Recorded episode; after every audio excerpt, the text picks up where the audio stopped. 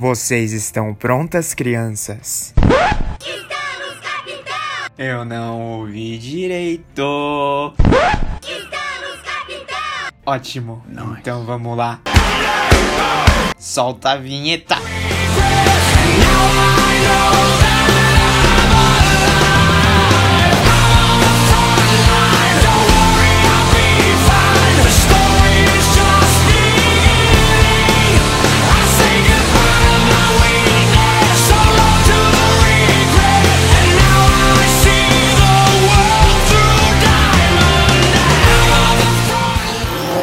E aí, pessoal, tudo beleza? Tudo certo? Tudo certinho? Aqui quem fala é o Léo novamente, obviamente. Por quê?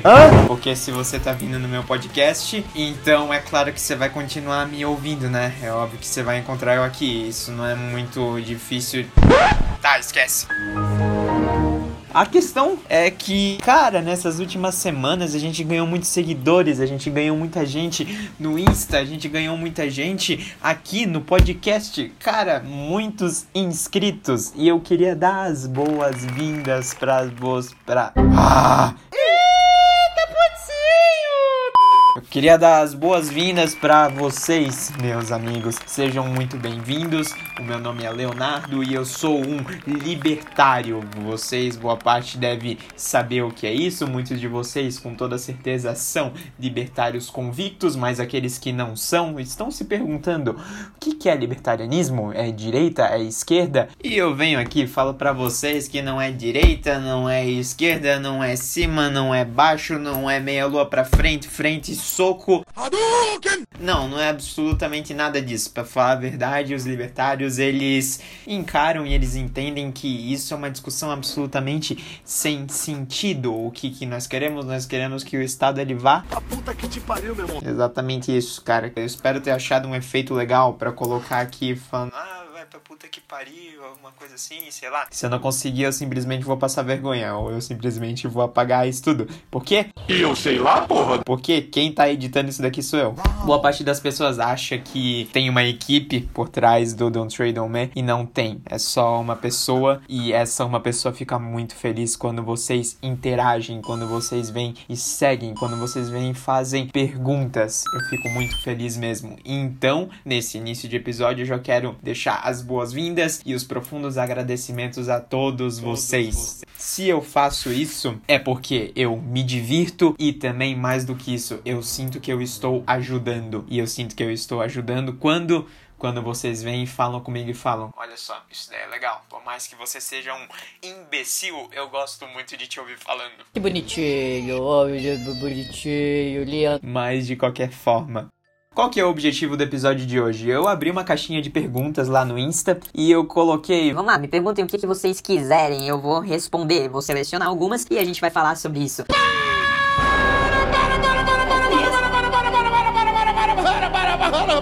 E olha só, cara. editor aqui, sou eu, eu, o Léo, o Léo, editor. Puta, mano, baita voz de gás hélio que eu fiz aí, que deu pra editar, que coisa legal. É só diminuir um, um semitom, se não me engano, e aumentar um pouco a velocidade. Puta, isso ficou bizarro. Ai, desculpa, vou, vamos voltar.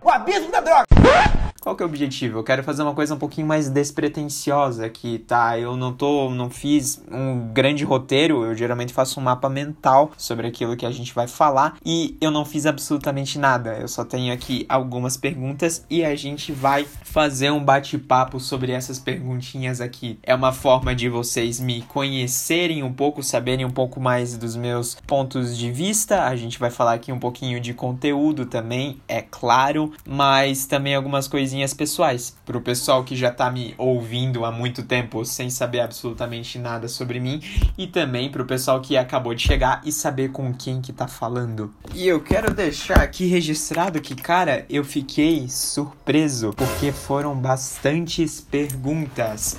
Bastantes, isso mesmo, porque tem o mesmo sentido de muitos. Então a gente usa bastantes. A gente coloca no plural. Eu lembro muito bem disso. Meu professor querido do ensino médio, Jonas, um salve.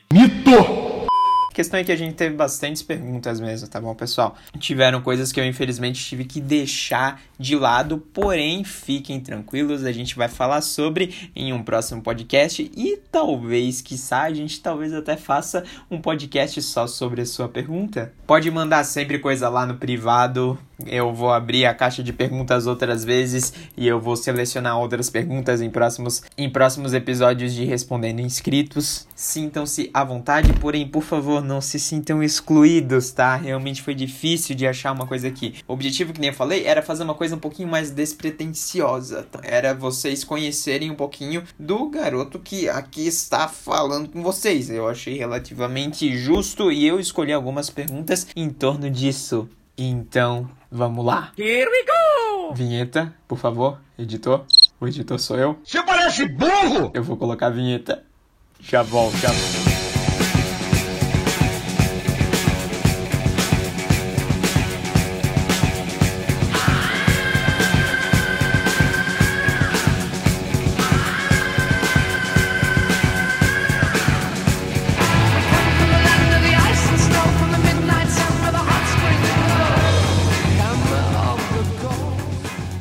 Vamos lá, pessoal, vamos lá, meu povo. A primeira pergunta: tem pessoas aqui que elas não quiseram ser expostas, elas falaram, por favor, não cite o meu nome. E tiveram algumas pessoas que falaram, cara, cita meu nome, pode citar, não tem problema. Daí eu vou citar, porque eu acho legal quando eu tô ouvindo alguns podcasts assim e o cara fala, Pergunta enviada por. Daí eu olho e fico meio animal. Mas enfim. Então, primeira pergunta que tá aqui. Tem namorada? E sabe o que, que eu acho curioso? É que a pessoa, ela provavelmente não sabia que dava de ver. Eu consigo ver todo mundo que manda as perguntas. E quem mandou esse tem namorada foi a minha própria namorada. Então, meu amor, tenho. eu não vou te esconder. Tô brincando, tá? Ela mandou isso daqui só de brincadeira. Só que eu queria deixar aqui registrado. Eu tenho uma namorada, ela é incrível, ela é maravilhosa. Eu falei que eu sou sozinho aqui no podcast, só que eu mando todas as edições pra ela. Ela me ajuda porque eu sou daltônico, às vezes eu erro as cores. E eu peço opinião pra ela, ela fala. Olha, essa cor aqui tá legal. Esse efeito que você colocou aqui hum, tá legal também. Que loucura. Ela achou que eu não ia responder isso daqui. Foi uma piadinha, só que eu queria deixar registrado meu profundo e mais sincero agradecimento a essa mulher incrível que me ajuda todos os dias. Eu te amo muito. Que coisa mais linda! Próxima pergunta. Agora vamos falar de umas coisas mais sérias aqui. Algum problema pessoal com o Estado?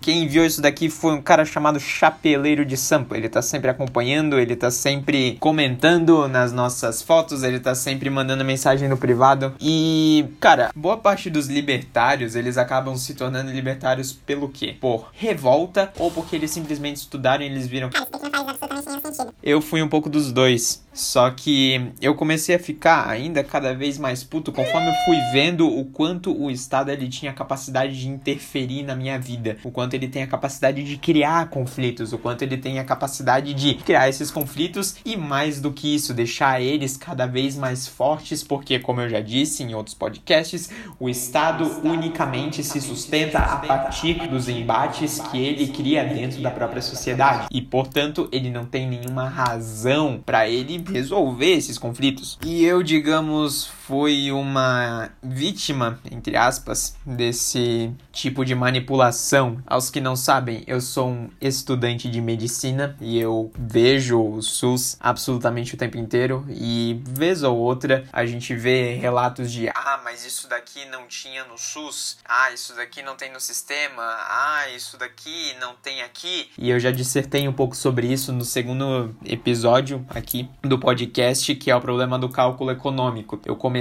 a entender mais esse tipo de coisa no SUS quando eu fui começando a estudar Mises, que ele não era um libertário.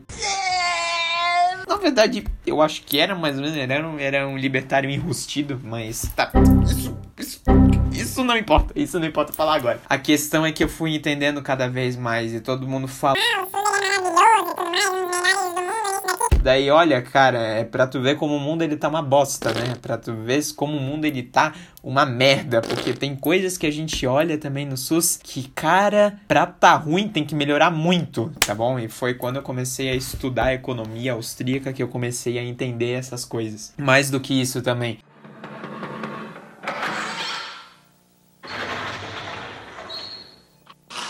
Senta que lá vem a história.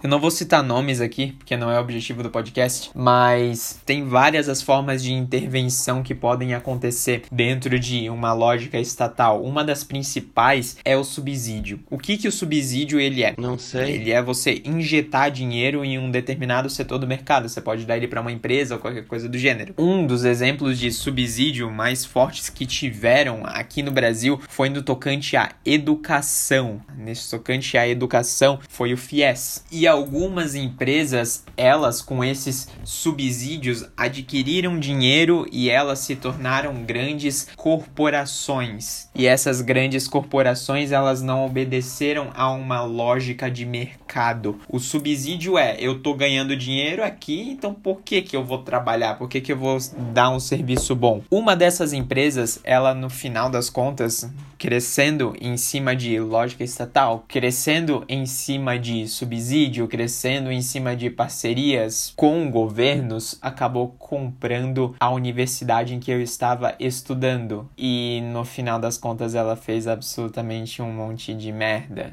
digamos assim. Triste, muito triste, mas eu fui estudar, eu fui a fundo para ver o que estava acontecendo, porque realmente não faz sentido uma empresa tão grande, ela simplesmente não ser boa, ela fazer coisas absolutamente estranhas, absolutamente bizarras. Daí, estudando um pouco sobre teoria de monopólio, estudando um pouco mais sobre subsídio, principalmente os argumentos que o Hofbard ele dá, eu fui vendo e olhando e eu simplesmente fiquei bravo, simplesmente fiquei puto. Simplesmente fiquei puto da cara. Eu já estudava economia, eu já estudava libertarianismo há muito tempo, porém ali eu fiquei, cara, eu não posso simplesmente ficar quieto. Tem coisas que eu simplesmente tenho que falar. Mas de qualquer forma, foi isso. Triste, mas né, acontece. Próxima pergunta, meus amigos. Isso daqui foi de um cara chamado Vinícius Lima. O que, que ele falou? Como, quando e onde surgiu o movimento? O que, que eu acredito que ele tá falando aqui? A gente tem uma bandeira que tá escrita ali, bem grandona, bem legal. E ali tem uma cobra. A gente chama essa bandeira de bandeira de Gadsden. Provavelmente é isso que o cara tá querendo falar sobre o que, que é esse movimento.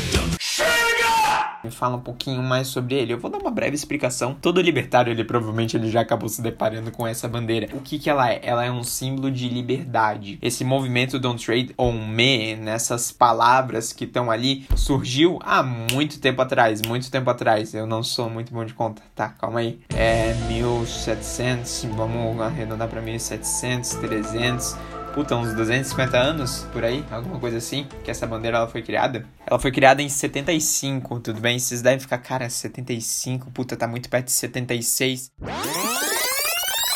Pessoal, eu tô ouvindo aqui, editando podcast, na verdade, e daí eu falei, ah, 75, tá muito perto de 76. Porra, que pensamento bom, hein? Ainda bem que 75 tá perto de 76, né, meu filho? Embora que, é, entre dois números existem outros infinitos, se a gente for pegar pela definição matemática. Enfim, Deve ser bêbado. essa bandeira, ela surgiu em um contexto daquilo que seria chamado de Revolução Americana. O que, que era essa Revolução Americana? Era os americanos puto com chá. Era exatamente isso. As pessoas, elas falam... Não. Era o chá. Festa do chá de Boston. Não sei se vocês lembram disso. Brincadeiras à parte, a bandeira de Gadsden, esse trocadilho Don't Trade on Me, ele é como se fosse uma resposta a para de encher a porra do meu saco. É basicamente isso que a Don't Trade on Me, essa bandeira, ela tá falando. Os ingleses, eles estabeleciam uma exploração sobre o que a gente chama de as 13 colônias. Inclusive, se a gente for ver o chocalho... Chocalho? Chocalho? Cho... Chocalho. Eu vou pesquisar. Calma aí. Tá bom. Chocalho, meu irmão. Eu não acredito que eu tô. Calma aí. Chocalho. Choca... Chocalho. Exatamente isso. Desculpa. Não! O chocalho da cobra, ele tem 13 aneizinhos, se tu fores ver. E esses 13 aneizinhos, eles realmente eles representam as 13 colônias, não é à toa. Mas o que que acontecia? Não sei. Os ingleses, eles tratavam como se fossem colônia, porque 13 colônias, O miserável é um gênio! os Estados Unidos da época. E o que que eles faziam? Eles cobravam impostos e com esses impostos que eles cobravam para vocês verem assim, meu, o motivo da putidão, é claro, tiveram coisas assim específicas, mas para vocês entenderem como que é o mecanismo assim de uma colônia sendo explorada. Com os impostos que eles tiravam dos caras dos colonos, eles faziam um armamentismo do exército britânico para oprimir esses colonos, ou seja, colonos eles literalmente eram obrigados a ficar dando a munição para o exército britânico ficar explorando eles. Em determinados momentos da história isso foi ficando cada vez mais intenso, isso foi ficando cada vez mais forte, principalmente quando a Companhia das Índias Orientais ela entrou na história. Se a gente quiser a gente pode fazer um podcast só sobre isso, vocês podem me mandar no Insta, vocês podem mandar mensagem para onde vocês quiserem, caso vocês tenham esse interesse. O importante é que a frase Don't Trade on Me, ela ficou forte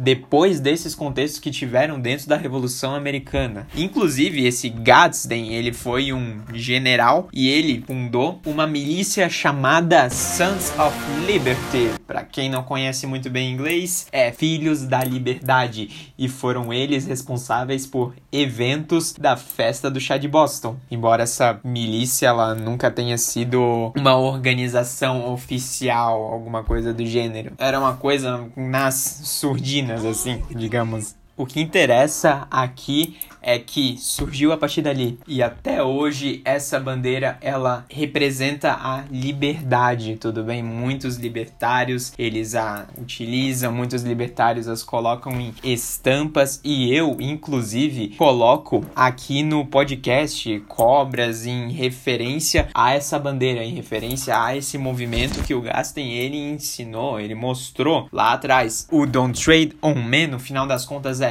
não pise em mim. Em especial a cascavel, que é uma cobra que é bem forte lá nos Estados Unidos, ela tem o seu simbolismo dentro disso, porque a cascavel, ela faz o quê? Ela acena um pouco o chocalho antes de ela atacar. Ela não ataca do nada. Ela vai atacar se você fizer o quê? Se você se você quiser atacar ela. E é basicamente essa a mensagem que muitos libertários eles fazem. Cara, só não mexe comigo. Por isso que existe toda essa revolta contra o Estado.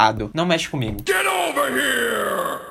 Só fica no teu canto. Eu só quero viver a minha vida e você, Estado, está me impedindo de viver ela. Então, simplesmente você, Estado, A puta que te pariu, meu irmão.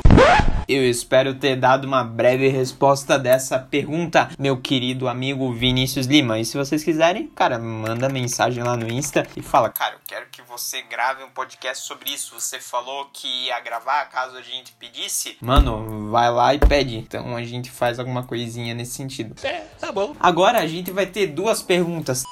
Eu resolvi juntar elas porque eu sinto que elas linkavam bastante. Uma delas é um cara que ele quis ficar anônimo. Ele falou: Cara, eu prefiro que você não cite meu nome. E o que, que eu vou fazer? Eu vou citar. Por quê? Porque o podcast é meu, cara. Sinto muito. Ai, que nojo! Qual é, cara? Deixa de ser nojento!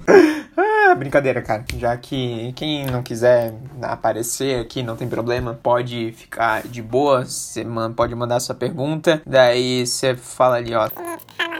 Eu falo, tudo bem? Falou, abraço. E o autor da segunda pergunta é um cara chamado Yannis Georges. Vamos lá, o que, que esses caras pediram?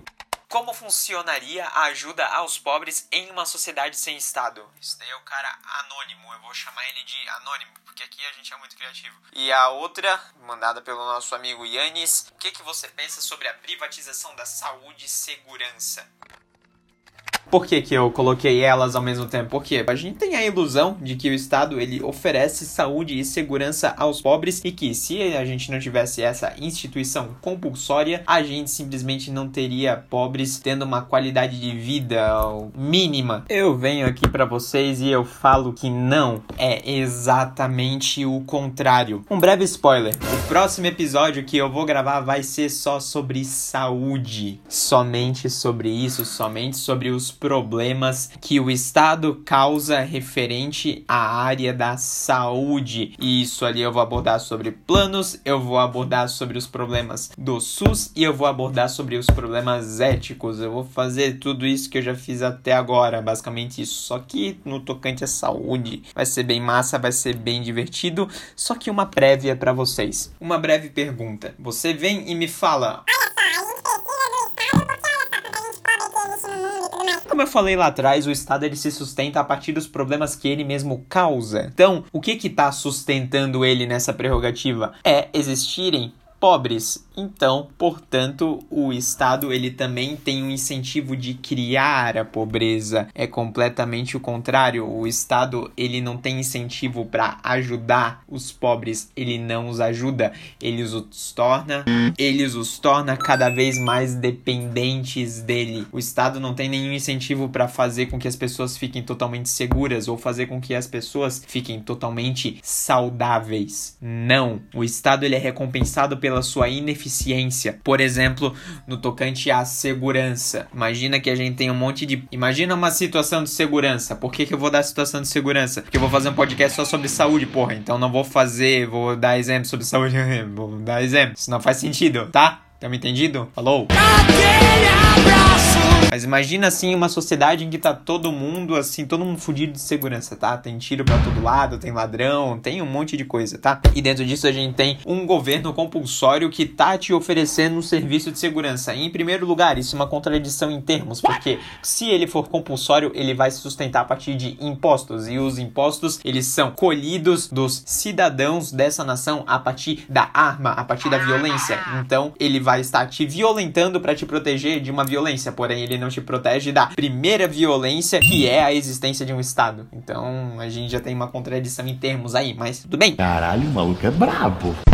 Imagina que a gente tem esse serviço ele sendo fornecido. O que, que vai acontecer? A gente tem um incentivo a ser ineficiente isso daí. Porque você está sendo obrigado a pagar. Você não tem uma via de mão dupla em que você pode negociar. E mais do que isso, se coloque no lugar dos policiais que estão recebendo independente, estão recebendo pensão também, estão ali pendurados. E eles são o monopólio da segurança também. A única coisa que existe para trazer segurança para a sociedade no final das contas são eles e eles também detêm as armas. Então o que que você vai fazer se eles se revoltarem, porra?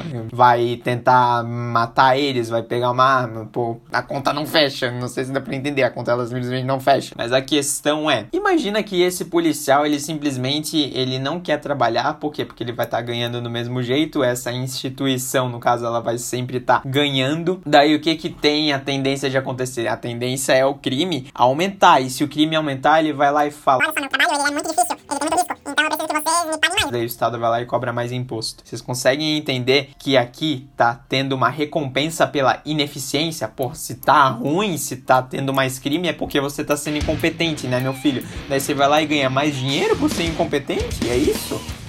Porra! Não é um sistema muito inteligente.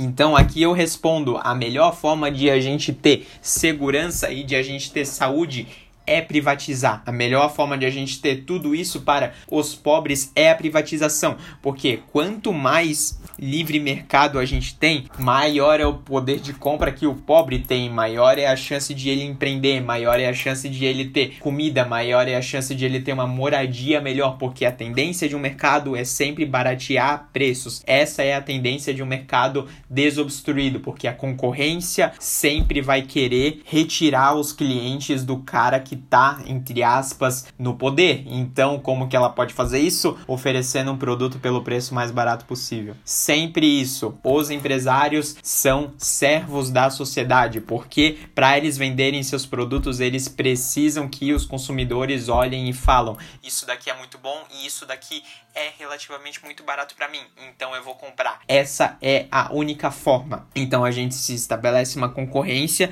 a tendência a barateamento de preços em que cada cada vez mais pessoas vão poder pagar. Eu tô falando que vai ser uma coisa linda, uma coisa maravilhosa. Não, cara, mas a gente vai ter mais pessoas com uma qualidade de vida superior do que a gente tem hoje, em que tá tendo um subsídio à pobreza, praticamente. Porque o Estado se sustenta a partir dos problemas que ele mesmo causa. E mais do que isso ainda, quando a gente fala que ah, a gente precisa de um Estado para ajudar os pobres, a gente acaba terceirizando completamente um sentimento de caridade para o Estado. Não sei se vocês conseguem entender isso. É uma coisa que boa parte das pessoas não se toca, que ela é realmente muito obscura. Mas quando você tá falando, cara, isso daqui é dever do Estado, não, é o Estado que tem que ajudar os pobres. Cara, é a própria sociedade que tem que se ajudar a partir de um desejo de caridade genuíno, a partir de um desejo de, cara, eu quero te ajudar. Quando a gente tem um Estado terceirizando isso de forma compulsória, o que que acontece? A gente destrói todo o sentimento de caridade. A gente destrói todo o sentimento de afeto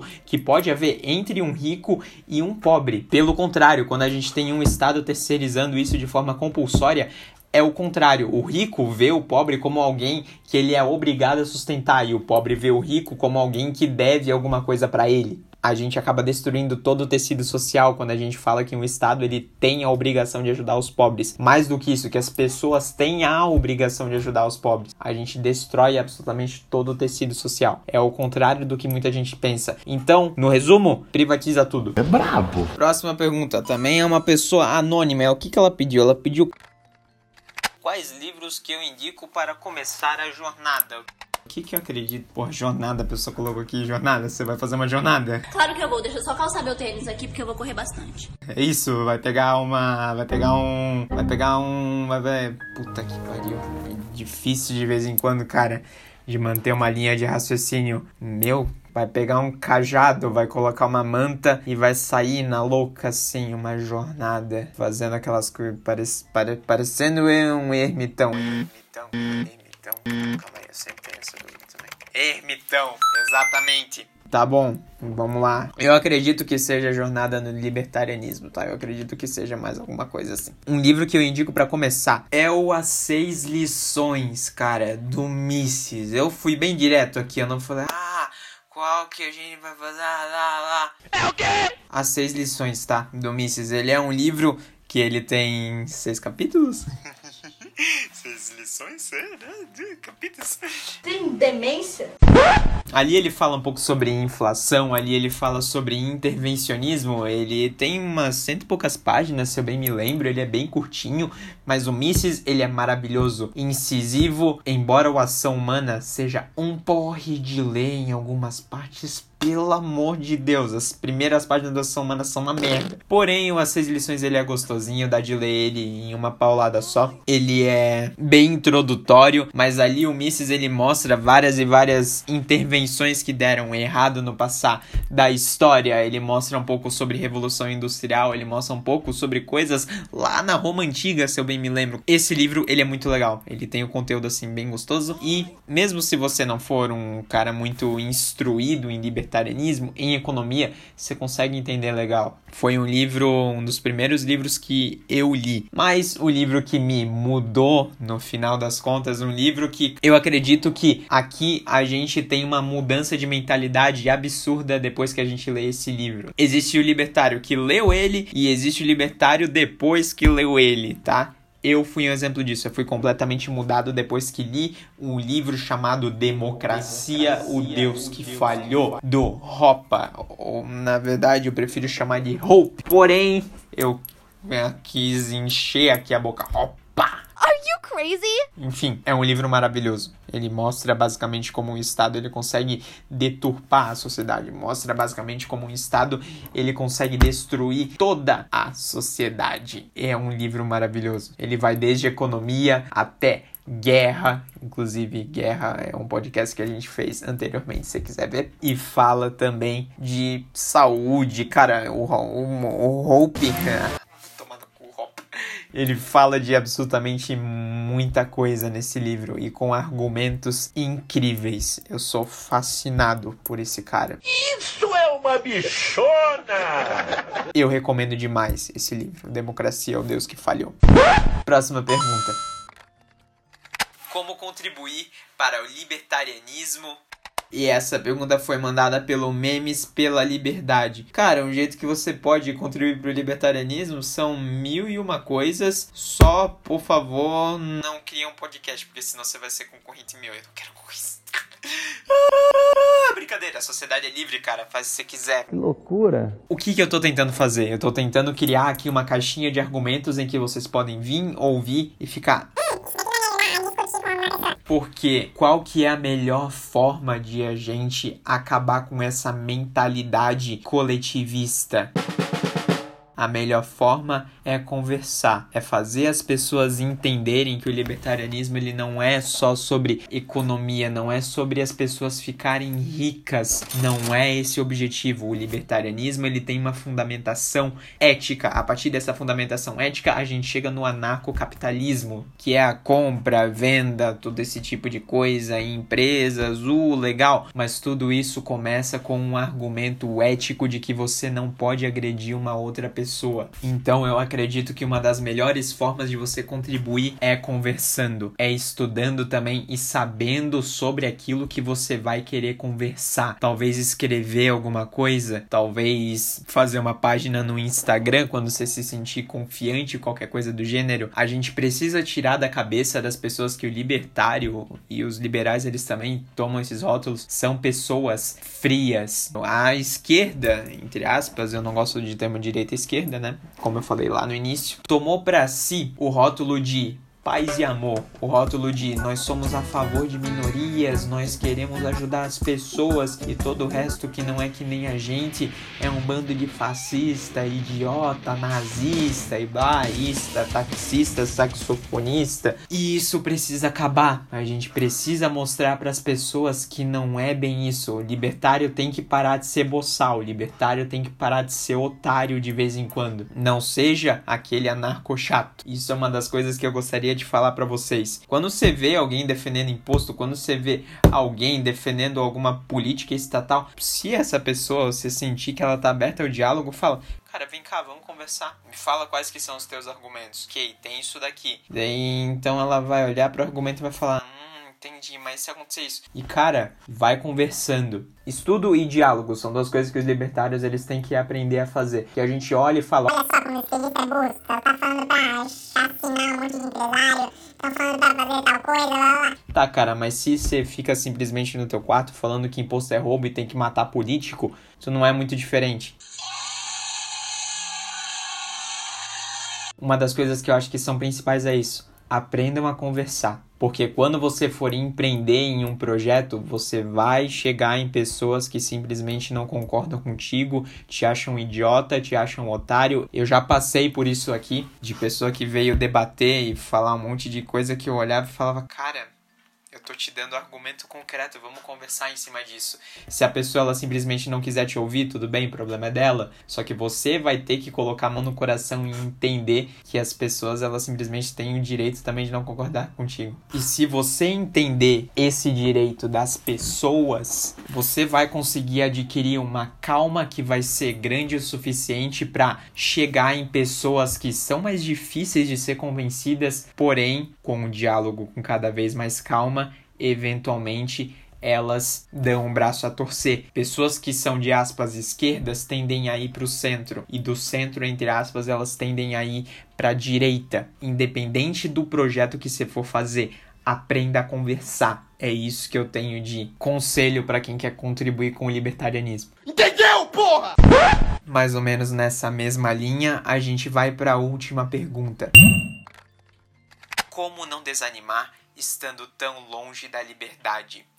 Do Ismael Vieira. Cara, quando eu criei esse podcast, eu criei ele no intuito de educar as pessoas. Eu gosto de ensinar. Eu sou um professor e eu tenho conteúdo. Embora eu seja um estudante de medicina, eu estudo economia, eu estudo história em paralelo e já faz um bom tempo. Em determinado momento eu simplesmente não conseguia ficar quieto. Eu criei isso daqui porque a gente se mete em discussões, a gente vê pessoas defendendo coisas que no papel são carnificinas, são pessoas morrendo, pessoas chorando e você simplesmente não consegue ignorar essas ideias que as pessoas têm. A questão é que quando eu criei, eu fiquei, cara, eu sou só uma pessoa e o mundo ele é gigantesco. Será que eu consigo fazer o mundo ele ser mais livre? Será que eu consigo ajudar as pessoas? Eu, no exato momento, eu tô no meu quarto, ouvindo o relógio fazer tic-tac, olhando pro computador para as perguntas que vocês mandaram e eu tô falando sozinho no momento. Ninguém tá me ouvindo.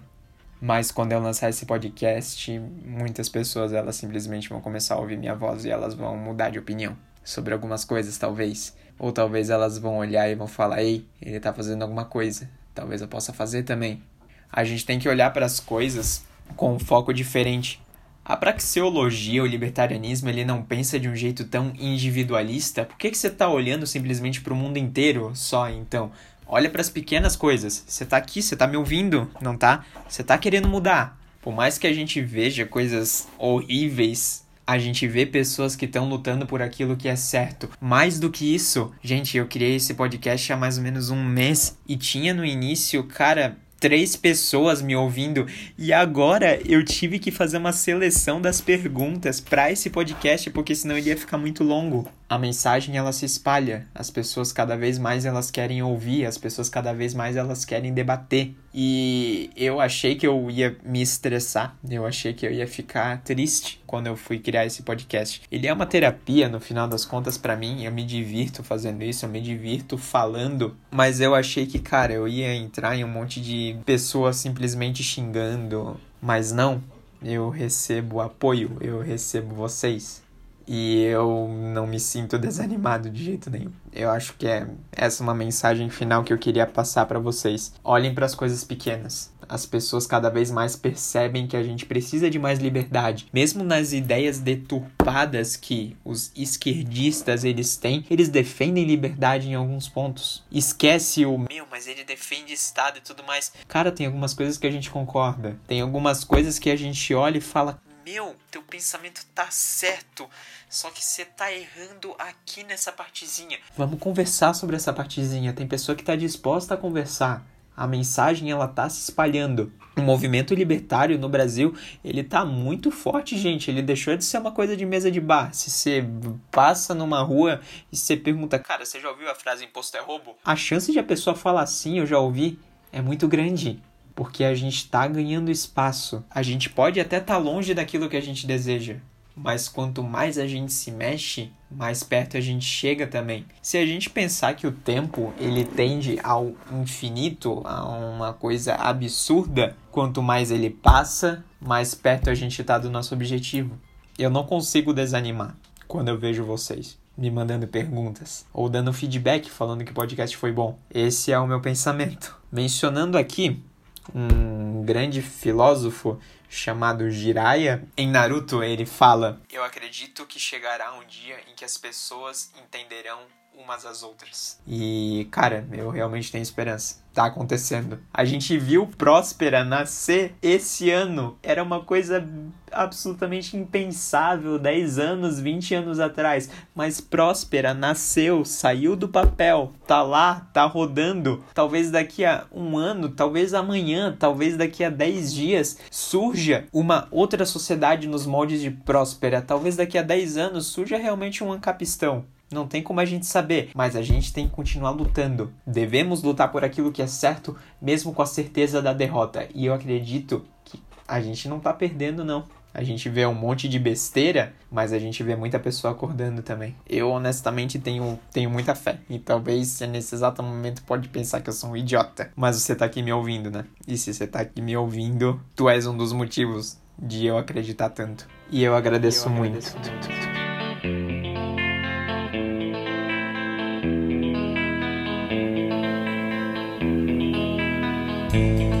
Mas por hoje é isso. Não foi um episódio que eu trouxe tanto conteúdo para vocês, que nem eu falei, era uma coisa que era para ser um pouquinho mais despretensiosa. Se vocês gostaram desse formato, deem um feedback também. Às vezes eu penso em trazer um bate-papo libertário também, fazer uma rodinha de conversa, pegar uns quatro amigos que são libertários e colocar para conversar e ver o que sai, tá bom? É uma ideia que eu tenho também. Se vocês quiserem, cara, manda uma mensagem e fala, cara, eu gostaria de ouvir isso. Se você simplesmente não gostar, e não falei, pode me mandar tomar cu também. Aqui a gente ouve de tudo. O importante é que eu quero que vocês fiquem bem, eu quero que vocês fiquem legais e eu quero oferecer o melhor conteúdo possível para vocês. Então, sempre mandem um feedback lá no nosso Instagram. E até a próxima, meu pessoal. Se cuidem e irritem um professor de filosofia por mim. Tchau, tchau, tchau, tchau.